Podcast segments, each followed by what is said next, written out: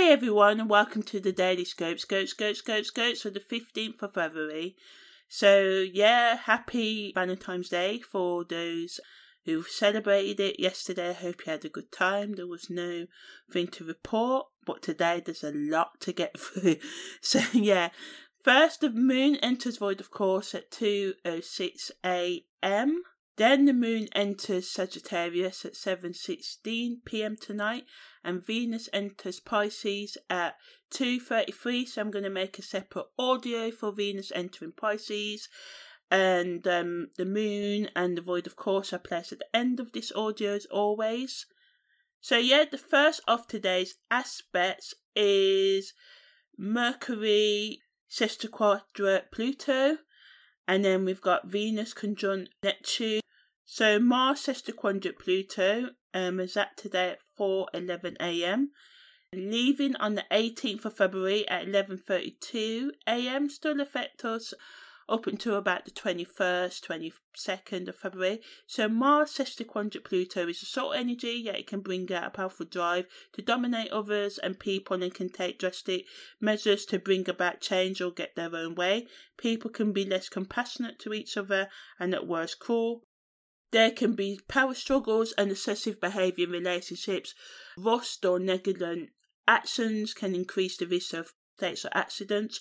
Positively, this energy gives you a lease of life, making you care less about other people's opinions and intent on doing your own thing breaking out of rules and conformity. If you have ideas that you have been holding back, you may follow them through right now. Taking a risk may pay off. However, relationships with friends and family can become strained as you assert your own will, and at worst, they can be endings of relationships over beliefs. This can be a highly impulsive energy, especially if you have strong Pluto or Mars placements in your natal chart or um, experience um, strong Pluto and Mars transit to your natal chart or strong 8th, 12th, and 1st house transits involving those houses right now. So make sure you're making the right decision and not just acting out for the sake of it, because people can get worked up in a rage and acting out of character. So pick your battles wisely, watch your step, because you know people can be acting more crazy right now.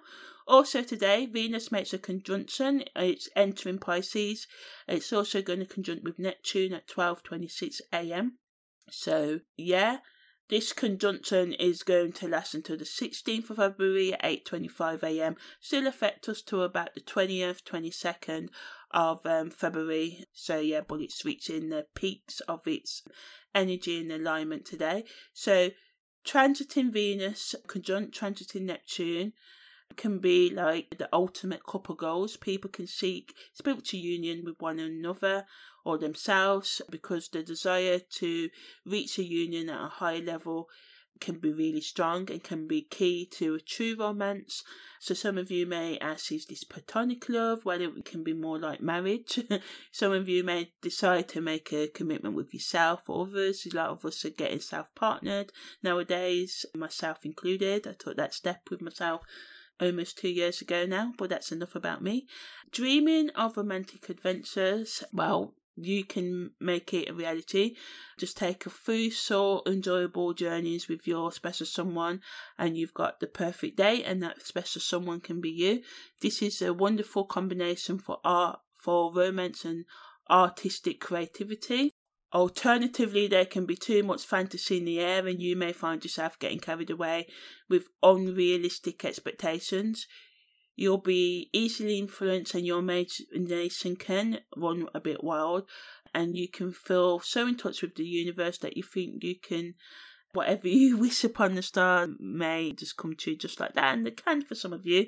And some of you may go a bit too far and find yourself pondering what it'd be like to have a flying car, or maybe you start brainstorming innovative ideas to make the world a better place. And hey, we've got self driving electric cars, so maybe one day we will have those flying cars like they used to have in the Jetsons, which was a cartoon that I used to watch when I was younger.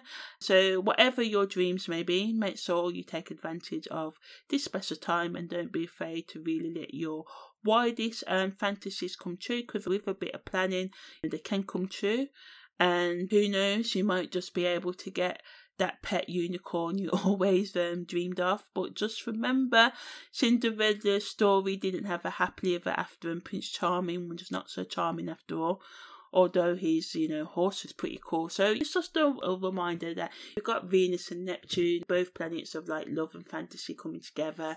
So it, it allows us to do that self work and to accept ourselves and to be loving with ourselves and others, but just watch out for being too addictive with behaviours, especially love and fantasy, escaping into drugs and alcohol and sex right now because you know Venus and Neptune are both together, wanting us to maybe escape, but the the best use of this energy is to make commitments to yourself or maybe someone you've been seeing or with a higher power you believe in or to your spiritual power for education or anything else that you really are passionate about rather than get lost. Just watch out, although this energy can make us more open and loving. We've also got that Mars energy today that's making people take drastic measures to get what they want. This can be te- being lies and being cruel and saying things like "I love you" when they don't mean it and that.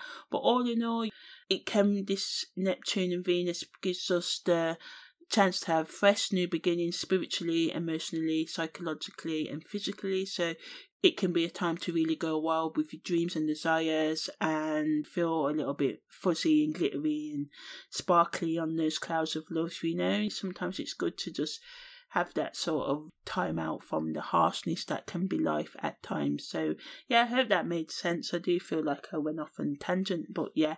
So, what is void of course? Void of course, moon in astrology is when the moon journeys through its cycle and it makes one last main aspect, i.e., a trine, conjunction, square, sextile, opposition, with another planet before changing signs, yet it still makes minor aspects. I, I call them major and I do include them in my um, weekly scopes and daily scopes. But anyway, so it will still make minor aspects such as semi-squares, set sextiles, quintiles and sesquiquadrate, but it won't make any what's called, in inverted commas, main aspects. When the moon enters void, of course, it can be a time of uncertainty and confusion for many. Because of this, some astrologers suggest it may be best to delay things during the moon void of course period.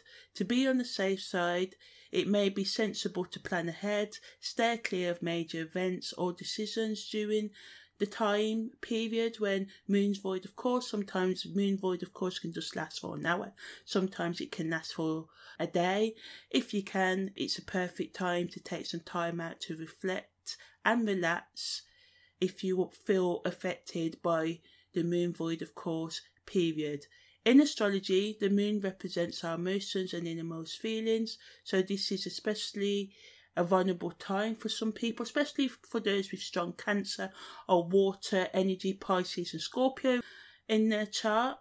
So, water signs and those affected will especially benefit for taking time out to reflect and check in with themselves especially on your belief patterns, maybe thinking of starting or continuing the work to let go of them.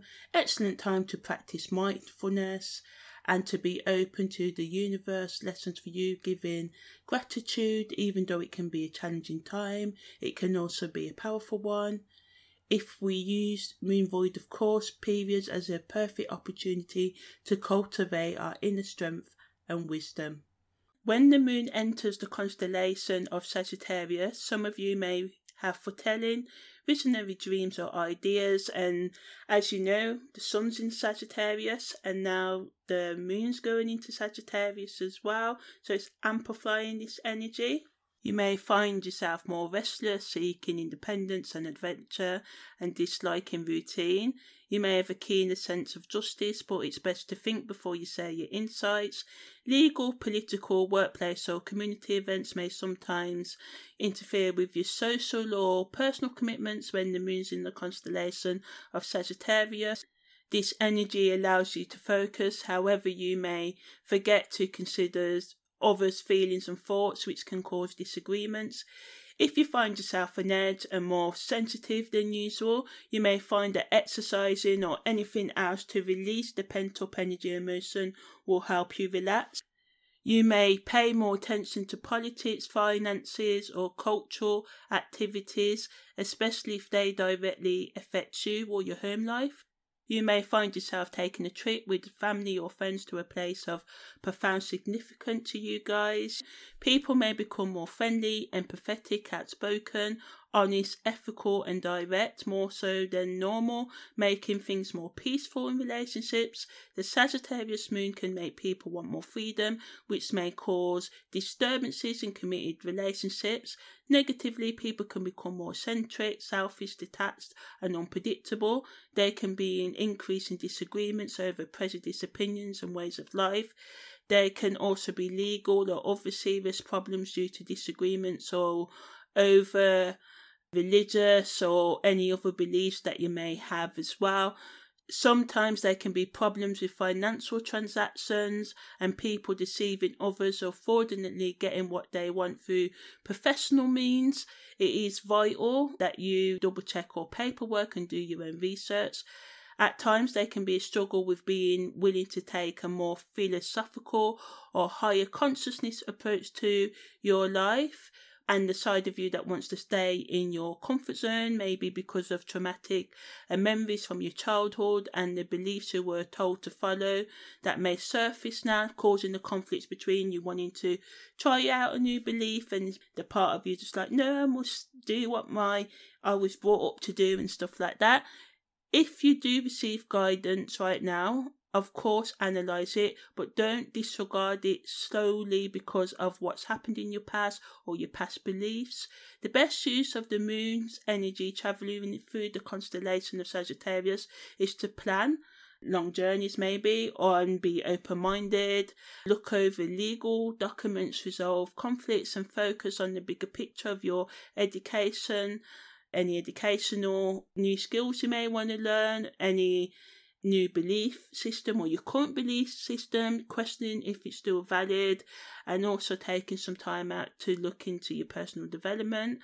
Anything that expands your intellect or consciousness in some way is good. Some of you may benefit from um, seeking out spiritual, religious, psychological, philosophical, or some other form of guidance and exploration.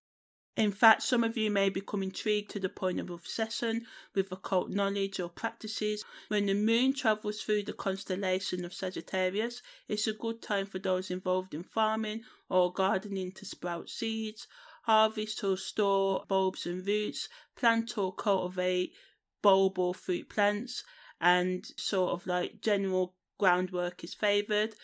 The moonlight will boost the growth of the leaves and the planting of things like legumes, lentils, peas, and beans and cucurbits, such as cucumber, courgette, squash, melons, and tomatoes and peppers, and also mowing the lawn. All these things are weather permitting because sometimes the moon goes into Sagittarius when it's winter in certain places and it's not good to plant those things. But yeah, in general, it is. So, yeah, that's the daily scope, scope, scope, scope, scope for the 15th of February.